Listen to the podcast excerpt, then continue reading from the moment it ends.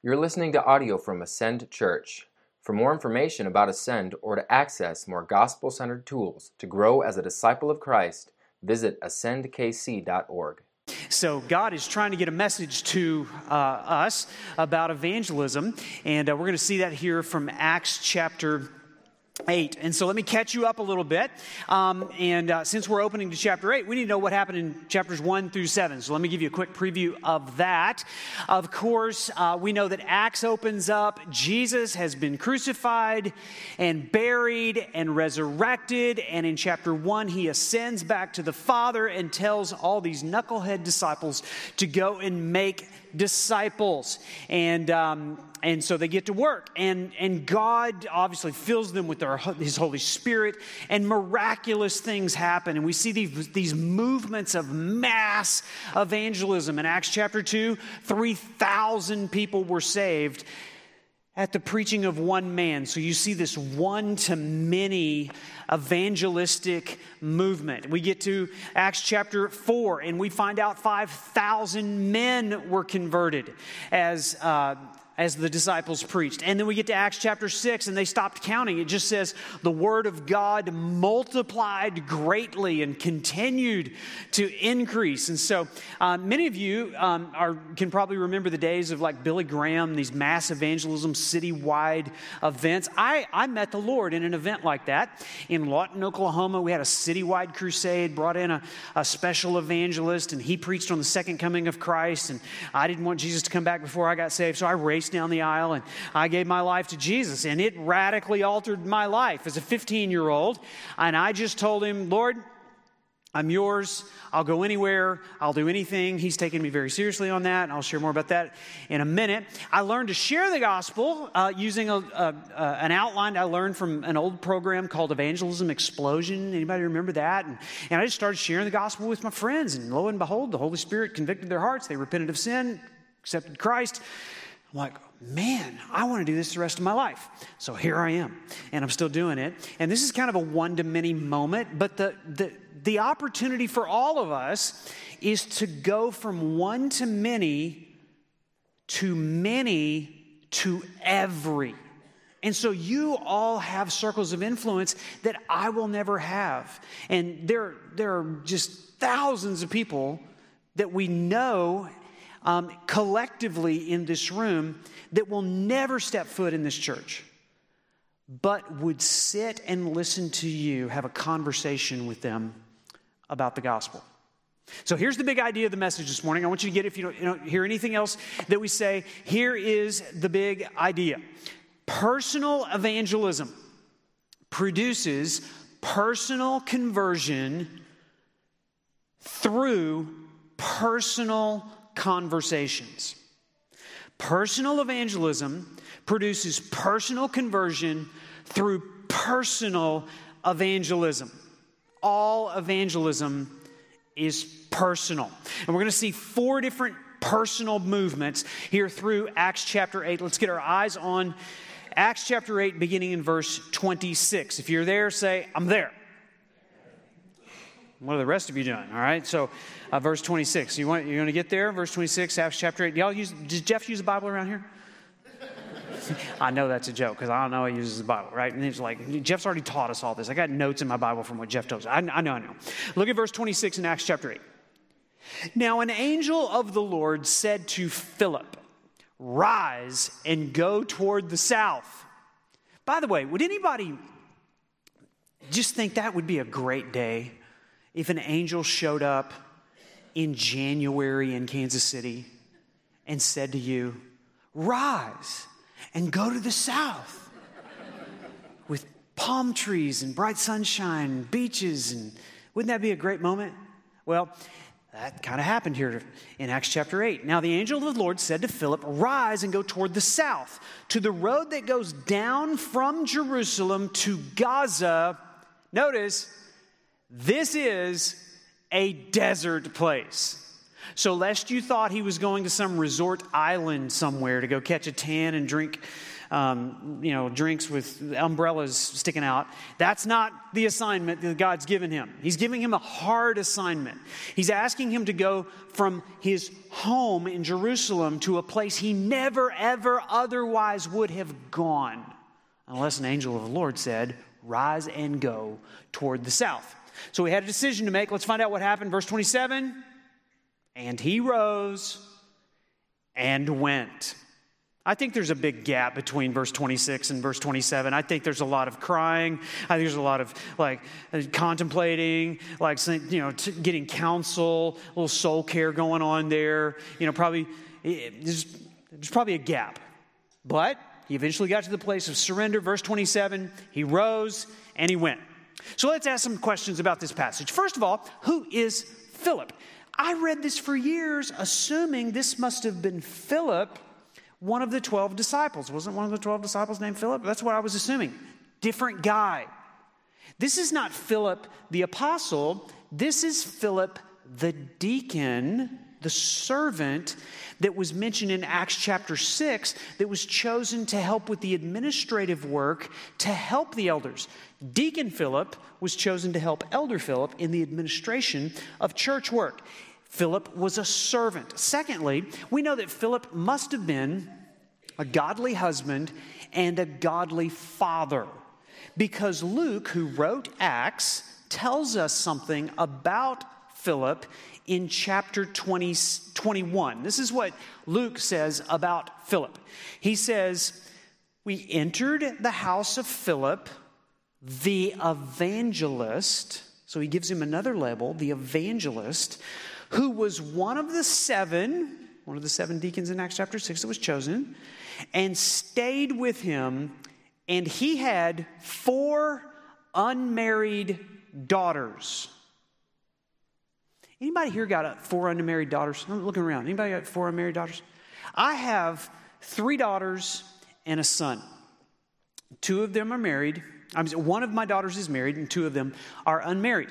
Now, there's something unique about Philip's four unmarried daughters, and Luke tells us what it is. It says, who prophesied. Now, we can debate the New Testament understanding of prophecy. What we can't debate is Philip heard some sermons in his home. I hear some sermons in my home. I get preached at from time to time by, the four women who live in my home my, my wife and, and my daughters. They, they want to speak truth to dad, and, and a lot of times they help me fix my sermons that I think that I preach so eloquently, they preach back to me. Here, here's what we can say about that. Uh, whatever prophecy means, Philip's home was filled with biblical truth, which tells us that Philip didn't just bypass the people closest to him to evangelize, he started with people who were closest. And he filled the ears of his daughters with biblical truth who in turn filled the ears of other people with biblical truth. And so we know Philip was a servant, we know he was a godly husband and a father, and then, of course, we know Philip was an evangelist. That was the label that Luke put on him in Acts 21, verse 8 Philip the evangelist. And so, Philip was one who was called not to stay where he was, but to move into places where he could share the gospel. And so in verse 27, it says, He rose and he went. So being an evangelist requires leaving your comfort zone, it means living sent. It means we must obey at the prompting of the Holy Spirit. So, can I ask you, are you an evangelist like Philip? Are you willing to rise and go wherever God sends you? Now, I know what some of you are thinking. Absolutely, Trent. If an angel will show up in my bedroom and tell me to rise and go because I love Jesus so much, I will listen to the angel. Yeah, God's not going to do that for you. This is what God does. God has given you a pastor who tells you to open the Bible to read about a guy named Philip who had an angel show up to tell him to go rise and have a personal conversation with somebody else. That's the way that God speaks to us. And so, my question is who is coming to your mind right now? Where is God pointing you?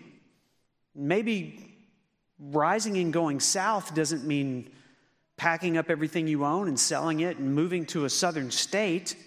Maybe it means you need to pay attention to the person who immediately occupies the house south of you. Maybe it's the person who sits immediately to the south of you in your algebra class. But at the prompting of the Spirit, He will call to mind the, the people and places where we need to go. I told you that um, I, I grew up in Lawton, Oklahoma, and I met the Lord there. And when I was 19 years old, uh, the Lord said, I need you to rise and you're going to go to the east, to Memphis, Tennessee, and you're going to go to seminary and train for ministry. And then after that, you're going to rise and you're going to go a little bit uh, to the west in Newport, Arkansas, where you're going to be youth pastor for a year. And then after about a year, you're going to rise and you're going to go to the north up to Michigan, where there's this ministry called Life Action Ministries, where you're going to live in a trailer and visit essentially a different church every week with your wife and your four children. And um, you're going to basically be in a different church every week for the next 15 years and so we lived that. And then and around 2008 the lord said i want you to rise and i want you to go plant a church because there's these 13 people in granger indiana that have been praying for a pastor. And uh, so you're going to do that. And over the course of 13 the last 13 years that group of 13 people grew to about 2000 people and we planted eight other churches out of that. And things were going really well thriving ministry. And the Lord said, I want you to rise and go to the south. Move your family a thousand miles to Orlando to embrace this new position with Family Life. Are you familiar with Family Life? You ever you listen to Family Life Radio, Family Life Today? Um, by the way, Andrea, my wife, is on Family Life Today right now, the current podcast right now this weekend, and she's going to be on the radio on Monday telling her story. Um, and so you want to tune into that. Anybody been to a Family Life weekend to remember? You ever been to one of those? Yeah. So those events, along with all the digital content and stuff, it's like uh, I'm like carrying the weight of all that now. So pray for me. It's a very different assignment. But uh, we wanted to get the gospel to places and uh, through avenues that, that maybe I couldn't get to from Granger. And so that's the assignment the Lord has for me right now. I had a conversation with Jeff yesterday, and I said, Hey, Jeff, remind me, like, where did God send you from to plant Ascend Church. He, he told me, he's like, well, I am kind of from um, Kansas City and spent some time in California, sent me back. He said, for me, it wasn't so much geographical. This is what Jeff said. He said, I think our biggest rise and go south moment was leaving a life trajectory toward comfort and business and making money to a life of investing in ministry and being stretched and not comfortable. I had my MBA, I was in management, and I was positioned to head toward an executive track. And that's when we got our call to ministry. Now, how many of you are grateful that Jeff and Sally said, Yes, we're going to go rise and we're going to go and we're going to plant this church and we're going to be really uncomfortable with, with you all. You say, Oh, somebody would have got around to it. There are just a few that have the guts and the courage and the surrender and the sacrifice and listen to the Spirit enough to obey the prompting to rise and go south. So I don't know what your call is going to look like, but we're all called. If you're a Christian, you're an evangelist. You're either an evangelist or you're an impostor. Just like Philip. The question is not, are you sent? The question is, to whom are you sent to? This week, to have a personal conversation about personal conversion? That's the question. Here's the second thing we want to see. Let's look at a personal hunger. There's another man in the story we're going to meet here. Verse 27 He rose and went, and there was an Ethiopian, a eunuch, a court official of Candace, queen of the Ethiopians, who was in charge of all her treasure he had come to Jerusalem to worship. He was returning, seated in his chariot, and he was reading the prophet Isaiah.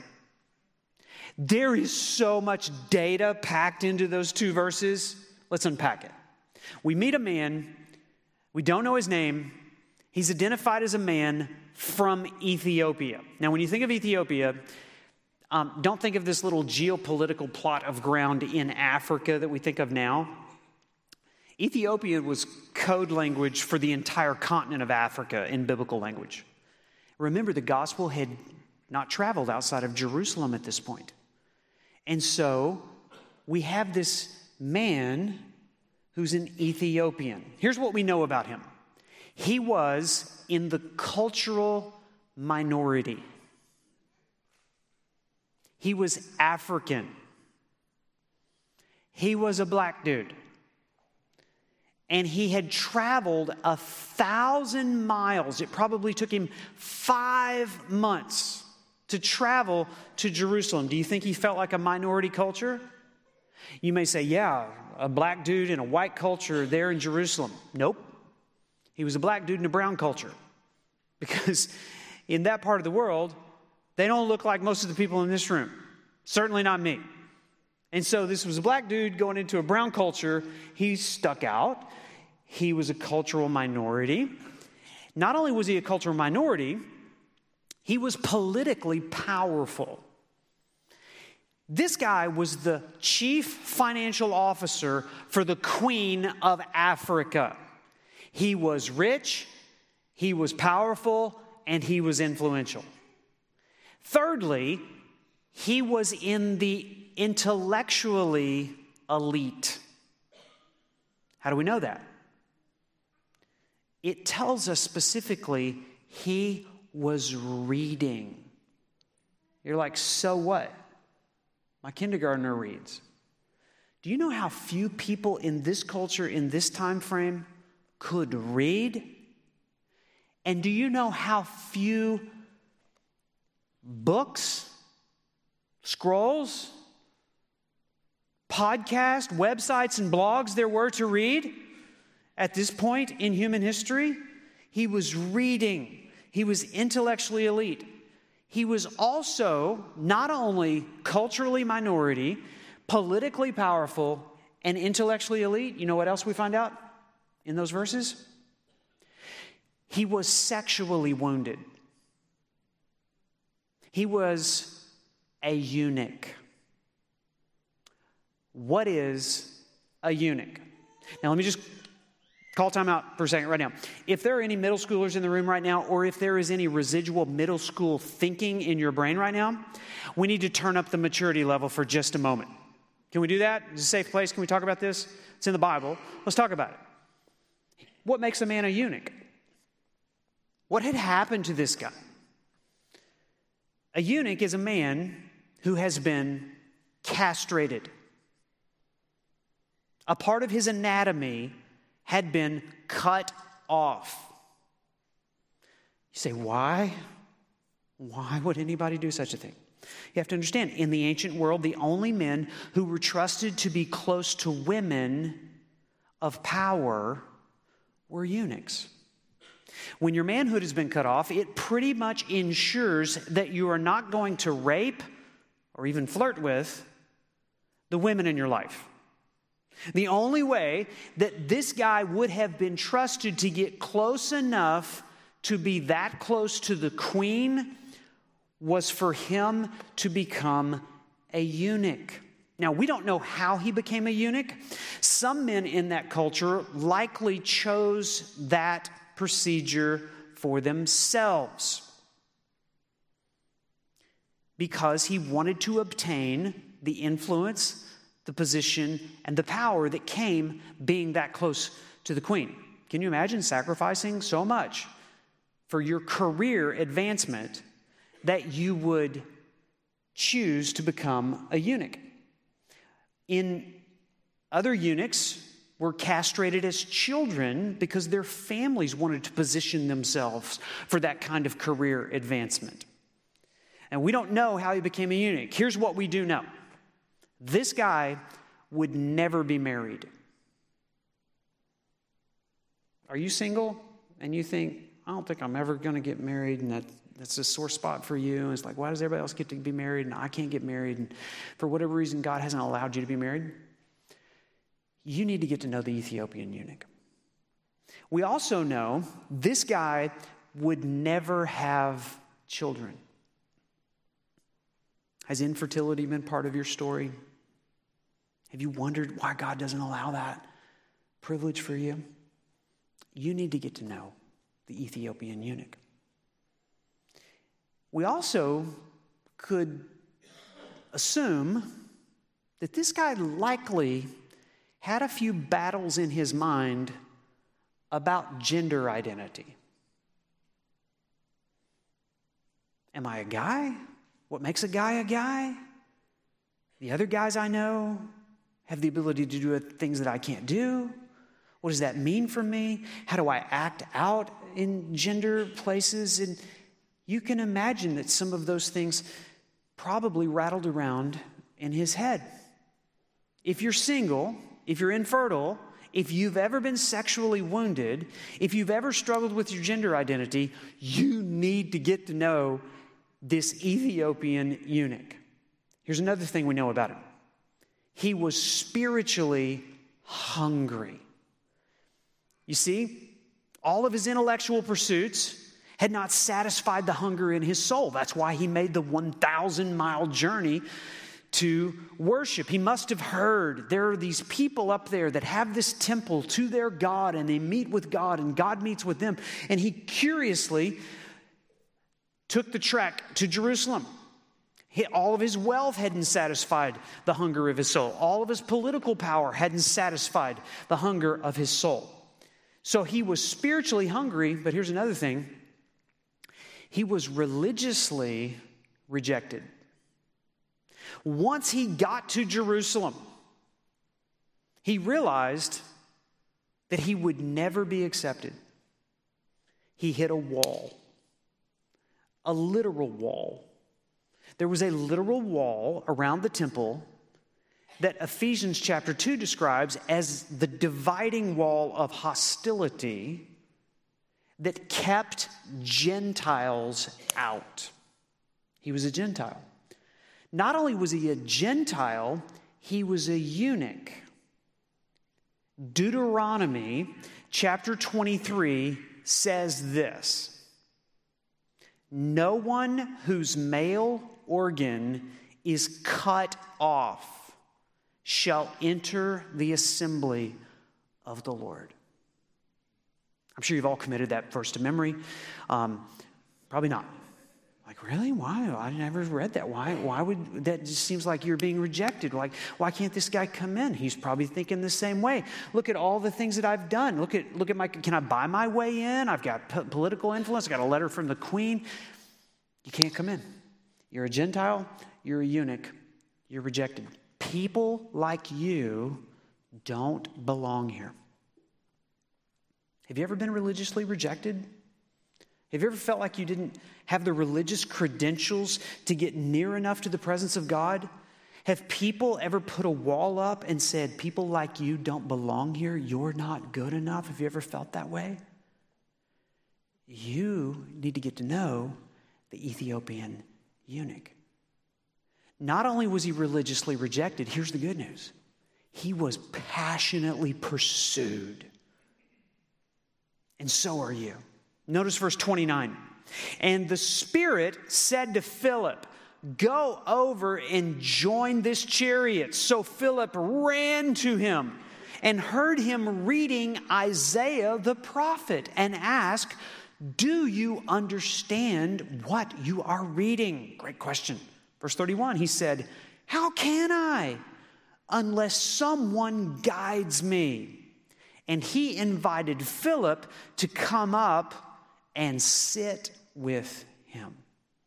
So he's returning back to Ethiopia, but he is not returning empty handed.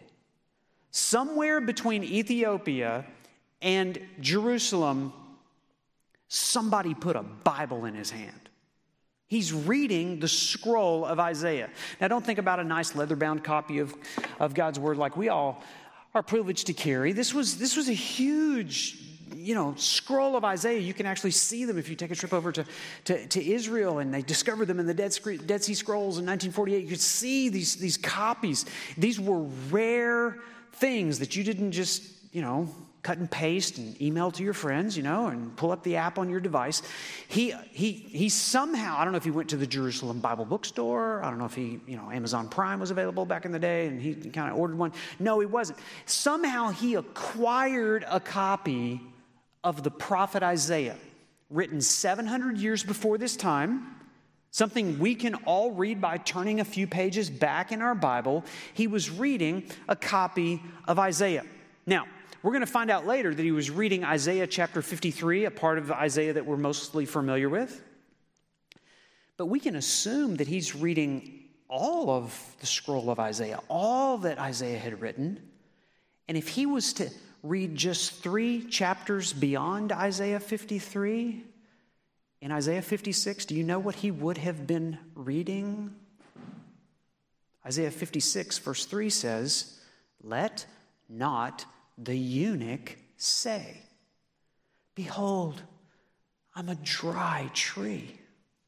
Dry tree is a metaphor for someone who is infertile, who can't reproduce themselves. And God says through the prophet Isaiah to eunuchs, don't think that way. Don't let your identity be caught up in what you can and you cannot do. It goes on, verse 4. Thus says the Lord to the eunuchs who choose the things that please me and hold fast to my covenant, I will give in my house and within my walls a monument Wait, did God just say eunuchs could come on the other side of the wall? How are they going to get within the walls? He must have been thinking this as he's reading Isaiah. His experience just told him, You can't come in, you don't belong. What he's reading in God's word says, You can come within the walls. It goes on and says, God will give him a monument and a name better than sons and daughters. Eunuchs will never have sons and daughters. But God says, I'm going to give you something better. I'm going to give you a name, a name that identifies with God. It goes on. He says, I will give them an everlasting name, and that shall not be what? Cut off. You think that language had any significance for a eunuch? God's going to give me something that shall not be cut off? I've had things cut off. I know what that feels like. And God is identifying with him and saying, There's a promise for you. There's something coming. There's something available to eunuchs that never has been available before. And this guy is reading it in the prophet Isaiah. And God loves this guy so much, he sends an angel to tell Philip to go explain it to him. Verse 7 says in Isaiah 56, these, these eunuchs, I will bring to my holy mountain. He just returned from the holy mountain. I will bring them to my holy mountain and make them joyful in my house. That, wait, he's not returning to Ethiopian joyful. He's, he's returning sad and despondent. And yet God says, You're going to return from my holy mountain joyful. How's that going to happen? It says, Their burnt offerings and their sacrifices will be accepted on my altar, for my house shall be called a house of prayer for all peoples. Does that verse sound familiar? Where else do we hear someone in the Bible quoting, My house shall be called a house of prayer? Who's that? Jesus, do you remember when he went to the temple? And do you remember when he was clearing out the money changers and turning over tables. And he told them why. He said, Because my father's house is going to be called a house of prayer. Jesus was quoting from Isaiah 56. But you know what? We hear that, but we truncate the last few words of what Isaiah actually said. What did he say? A house of prayer for who? For all people. all kinds of people, all kinds of sinners, all kinds of ethnicities, all kinds of brokenness, all kinds of intellectually elite, all kinds of spiritually hungry, all kinds of religiously rejected, all kinds of ethnic minorities, and all kinds of sexually wounded. My house my presence will be a house where people can pray and have access to me. All kinds of people. This is what I, the eunuch is reading. And so he must be thinking, how do I get access to that? God has the ability to change my whole identity, the way that I'm thinking. He's put a Bible in my hand. I just don't understand it. Do you know what God did next? God not only put a Bible in his hand, he put a friend by his side. Verse 29 the Spirit said to Philip, Go over and join this chariot. You see, without the Spirit of God prompting us, we're going to stay in our comfort zones. Without the prompting of the Holy Spirit, we're going to huddle and isolate ourselves into pods of people who agree with us, look like us, and act like us. But the Spirit of God says you're going to have to move. You're going to have to go to people who look differently. People that are not of the same color as you, not as the same culture as you, not as the same age as you, not as the same socioeconomic status as you, and people who are not as the same political party as you. Our tendency is to huddle into groups of people that are like us. And that's why God had to send an angel to Philip and said, Move, go toward this guy, go sit with this guy. And so the eunuch does something significant. He invites him to come closer. He invited Philip to come up and sit with him. That was a very humbling thing for this eunuch to do. He had to take the, the posture of a learner. He had to admit, I don't understand what I'm reading. I need help. I need somebody to, to, to walk me through how to respond to this. Get me further down the road in my spiritual journey than I can go by myself. That's why we need community with one another. That's why we need biblical soul care. That's why we need small groups. That's why we need counselors and people to come beside us. God's plan for drawing people to Himself is not typically sending angels. God's plan is always sending people to sit with other people, to have personal conversations with people who have a personal hunger so that we can introduce them to, number three, the personal substitute. Look at verse 32. Now, the passage of scripture that he was reading was this like a sheep that was led to the slaughter, and like a lamb before its shearer is silent, so he opens not his mouth. In his humiliation, justice was denied him. Who can describe his generation? For his life is taken away from the earth. And of course, now we're reading from Isaiah chapter 53, is what he's reading. Verse 34 says, And the eunuch said to Philip, About whom, I ask you, does the prophet say this? About himself or about someone else? Great question. The, the question is essentially this Who is the Bible about? Now, you know what the default thinking of the average American Western Christian is? The Bible is about me. I, I have these struggles and these issues, and I need encouragement and I need advice. And so every morning I open up my YouVersion app and I have my, get my little devotional word for the day, and we read it as if the Bible was written about us to somehow tell us how we're supposed to live. The Bible doesn't tell us how we're supposed to live. The Bible tells us about how Jesus lived. Every word on every page is about Jesus. It's not written about me. Now, careful, the Bible is written for me, but the Bible's not written about me. And that's what the, the Ethiopian eunuch asked Is this about me? Is it about Isaiah? Is it about you? Is it about me? And Philip said, Let me tell you who it's about. It's, it's about this substitute. Isaiah 53, verse 3 says, He, Jesus, was despised and rejected by men. So, this Ethiopian who has been rejected by men is reading about someone who has been rejected by men. He was crushed for our iniquities. Upon him, the chastisement that brought us peace, and by his wounds, we are healed. Wait, this guy has wounds? Ethiopian. I have wounds. Wait, and I keep seeing this word for, most important word in the Bible, for, F O R. Jesus did something for us.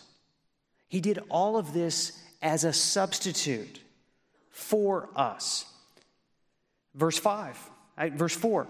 He, he has borne our griefs and carried our sorrows, yet we esteemed him stricken, smitten by God, and afflicted. Verse 5 He was pierced for our transgressions.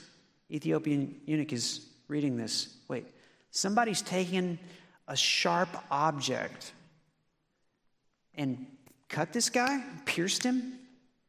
I, I know what that feels like. Somebody's done that to me too. I want to know more. He was, he was crushed for our iniquities. Upon him, the chastisement that brought us peace. And with his wounds, we are healed. I have wounds. Like somebody can heal my wounds, his wounds heal my wounds. Speaking of a substitute, all we like sheep have gone astray. We've turned every one to his own way, and the Lord has laid upon us, upon him, the iniquity of us all. By oppression and judgment, he was taken away. And as for his generation, who considered that he was, next two words, cut off. The eunuch is reading about someone who was cut off out of the land of the living, stricken for the transgression of my people. This guy wants to understand, he's, he's beginning to understand that this guy was treated as if he was a eunuch. He was cut off, he was rejected by the re- religious establishment. Verse 35 Then Philip opened his mouth. Prerequisite for an evangelism, evangelist, you have to open your mouth. It's one thing to pray for people, it's one thing to, you know, live a model life. Thank you so much. You are not an evangelist until you open your mouth. And Philip opened his mouth, and beginning with this scripture, beginning with the scripture, he didn't end with it, he began with this scripture, and he told him the good news about who? About Jesus, which ultimately answers the question who is this about? It's not about you, it's not about me, it's about Jesus. So Philip went on to explain the personal, substitutionary atonement of Jesus Christ for all who will repent and believe. He went on to explain that Jesus, just 100 days ago, died on a cross in his place as a substitute for his sin. And he lives to save all who will repent and believe the good news. That's what he explains to the Philip. He explains that yeah, you've been cut off, so have I. We're all cut off. We've all got this dividing wall of hostility between us and God.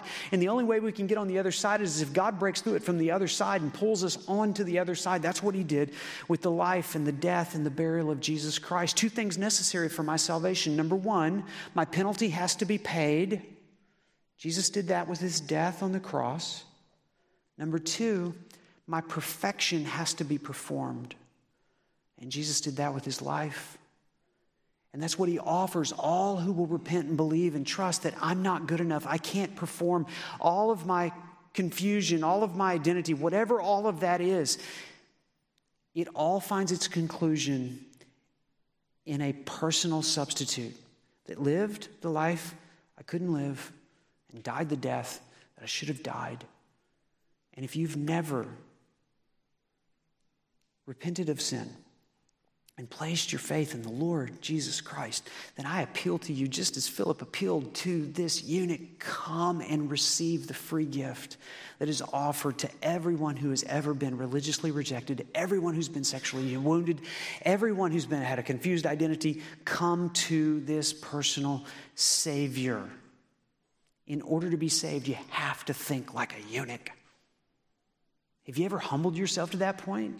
Are you still holding on to your political power? You still holding on to your intellectual elitism and the fact that you can read, the fact that you can make some money. You're a CFO for somebody. Yeah, that's not going to get you on the other side of the wall. You need a personal substitute, which leads to, finally, a personal conversion. Look at verse 36. And as they were going along the road, they came to some water. By the way, where were they? Were they by the beach? Weren't they in a desert? Where'd the water come from? In God's providence, He provided just enough water at just the right place so that this guy could say, See, here's water. What prevents me from being baptized? Isn't that a great question? Like, don't you wish all your personal conversations that, with people that you're talking to about Jesus would end that way? So, how do I get baptized? When do I get baptized, right? How did Philip answer him? Let's look. The answer is found in verse 37. Just everybody look at verse 37. It's very important.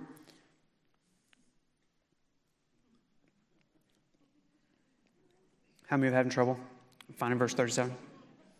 Raise your hand if you can't find verse 37. Who stole verse 37 from my Bible, right? Relax. There's a little footnote at the end of verse 36 if you look. If you look down at the bottom of the page in the fine print, you'll find verse 37. You're like, why, why did they put it down there? What's going on? Let me tell you what's going on. So, the best and the oldest manuscripts that we have do not include what is listed there in verse 37. It's a little interpretive challenge. You have to kind of make decisions. Are we going to go with this manuscript or that manuscript? This one has it, this one doesn't. Which one's older? Probably go with the older. So we go with the older and doesn't have that. So where did it come from? How many of you have a study Bible? You have a study Bible where you have God's words at the top of the page, you have man's words at the bottom of the page, about God's words at the top of the page. Well, apparently they used to do that too. And, you know, somebody's like, well, I'm going to put a little commentary. You know, probably the best answer to the question that he asked in verse 36 is this. And so somehow that got jumbled up and it probably got inserted in there. We don't know. But here's the good news it doesn't change anything about what we believe. As a matter of fact, can I read to you verse 37 that you have there in your footnote? This is what it says. This is the answer to the question, What prevents me from being baptized? It records there. And Philip said, you might say, Philip must have said, If you believe with all your heart, you may. And he answered and said, I believe that Jesus Christ is the Son of God. Now, by the way, is that true? That's a really good answer, right? So we don't know exactly um, what was said. We don't have all the details of the conversation. We don't have a YouTube video or you know an Insta story or anything like that to kind of record the conversation. So we, we can kind of assume that in between this that Philip must have said, well, the, your question is, what must I do to be baptized? It's like, well, he must have told him, like, like a hundred days ago, we were standing on a mountain, and Jesus, right before he went up, he's like, go and make disciples of everybody and teach them every, to observe everything that I've commanded you, baptizing them in the name of the Father, the Son, and the Holy Spirit. And you didn't must say, well, what prevents me from being one of those disciples? Get baptized. That's kind of the conversation you would imagine would happen there. So that brings us to verse 38. And he commanded the chariot to stop, and they both went down. Underline those two words, I like that. They, they both went down into the water, Philip and the eunuch, and he baptized him. So, what's baptism all about? Baptism is about who you're going to identify with, right? So, baptism is a, a double drama. It's kind of a kind of a theatrical episode, and, and you know, you, what you're saying is, I'm identifying with the guy that lived the life I should have lived, died the death that I should have died. He was buried, but then he was resurrected. He was raised. And so when we're baptized, we're saying, the life I lived, not good enough. That guy died. What do you do with a dead guy? You bury him, but he rises to a new identity, a new life in Christ. That's what baptism is all about. He's identifying with Christ. Baptism is the way that you announce your changed identity to the world. It changed everything. And notice, in order to do that, he went down into the water. Verse 39 says, And when they came up out of the water, the Spirit of the Lord carried Philip away, and the eunuch saw him no more. They went on his way. So, baptism is the way that we announce that our identity has been changed. He went down, but then he came up. He went down into the water, rejected by men but he came up out of the water rejoicing in the Lord. All right, now I don't know if Pastor Jeff like ever gets animated when he preaches or if he lets you say amen and shout and hoot and holler a little bit. I'm going to give you permission today. Jeff's Jeff will never know. You don't have to tell him, okay? So I've got some really good stuff. And if you do your part right, I do my part right, this is going to be fun. You ready? Here we go. He went down into the water wounded and cut off, he came up out of the water, healed, and brought near. That's better. Let's keep going. And he went down into the water physically clean, but spiritually dirty. He came up out of the water physically dirty, but spiritually clean. He went down into the water a servant of the queen. He came up out of the water a servant of the king. He went down into the water on his way home to Ethiopia. He came up out of the water on his way home to heaven. He went down into the water as the one evangelized. He came up out of the water as the evangelist. He went down into the water as the one sent to. He came up out of the water as the one being sent. Conversion changes your whole identity. Whatever you were before, when you went down, you came up out something different. That's what a personal relationship with Jesus Christ does. That's what personal conversion does. You're changed. You're not who you were. You have a different identity. Your identity is in Christ. He went down into the water identifying as a eunuch, he came up out of the water identifying with Jesus. That has to be the story of every personal convert of Jesus. Now, look at what happens next. After he came up out of the water, notice what it says. The Spirit of the Lord carried Philip away, and the eunuch saw him no more. Wait. What about discipleship? How are we going to get this guy plugged into a small group? when are we going to plant a church? In the Lord's providence, God said, All right, Philip, now we're going to move you over here. There's another group of people. And the Ethiopian eunuch went home to Ethiopia alone. But he didn't go empty handed. What was he carrying with him? A Bible. because somebody put a Bible in his hand and a friend by his side, he was the evangelized. Yet from that moment on, with a Bible in his hand, he went to be a friend beside someone's side so he could be an evangelist. Now, let me ask you a question Do you have a Bible? Do you know what a privilege it is to have a Bible? Have you been taught the Bible? We've been so well taught. I know you've been so well taught. You don't need more information to be in a personal evangelist. You need more courage. You need more sacrifice. You need more compassion. You need more love to go to people that don't look like you, don't vote like you, don't agree with you, and to engage them in a personal conversation about personal conversion. Let me ask you to bow your heads, close your eyes. Maybe before we start talking about you being a personal evangelist, we need to talk about your personal conversion. Have you truly surrendered your life to Jesus Christ as Lord? Has He given you a new identity in Christ? No matter how intellectually elite you are, politically powerful you are, religiously rejected you are, sexually wounded you are, Christ offers you a new identity through personal conversion. You say, What do I have to do? You have to repent and believe that Jesus is your substitute. Embrace it by faith. I would assume most of the people in this room have a testimony about a personal conversion. How many personal conversations have you had with people in your sphere of influence about the personal substitute that Jesus became for us? Before you start thinking about going to Ethiopia or going to some remote part of the world, how about those four daughters in your home? How about the people who are closest to you? How about the people that you work with? In the culture that we're living in right now,